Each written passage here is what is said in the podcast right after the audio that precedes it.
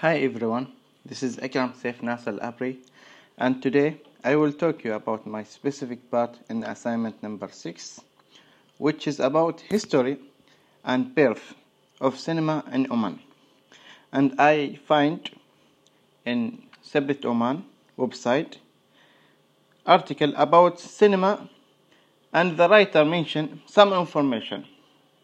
The first one is Khalid Abdurrahman as first producer film in Oman. Another one, another things, documentary film production experience that Sultanate of Oman TV has produced since 1974.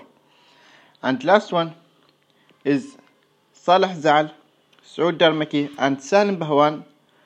These three people work together in film album since 2006. Thank you for listening. This is some short information about my search. There, there is a lot of information, but this three, this three information is the best. Thank you and see you again.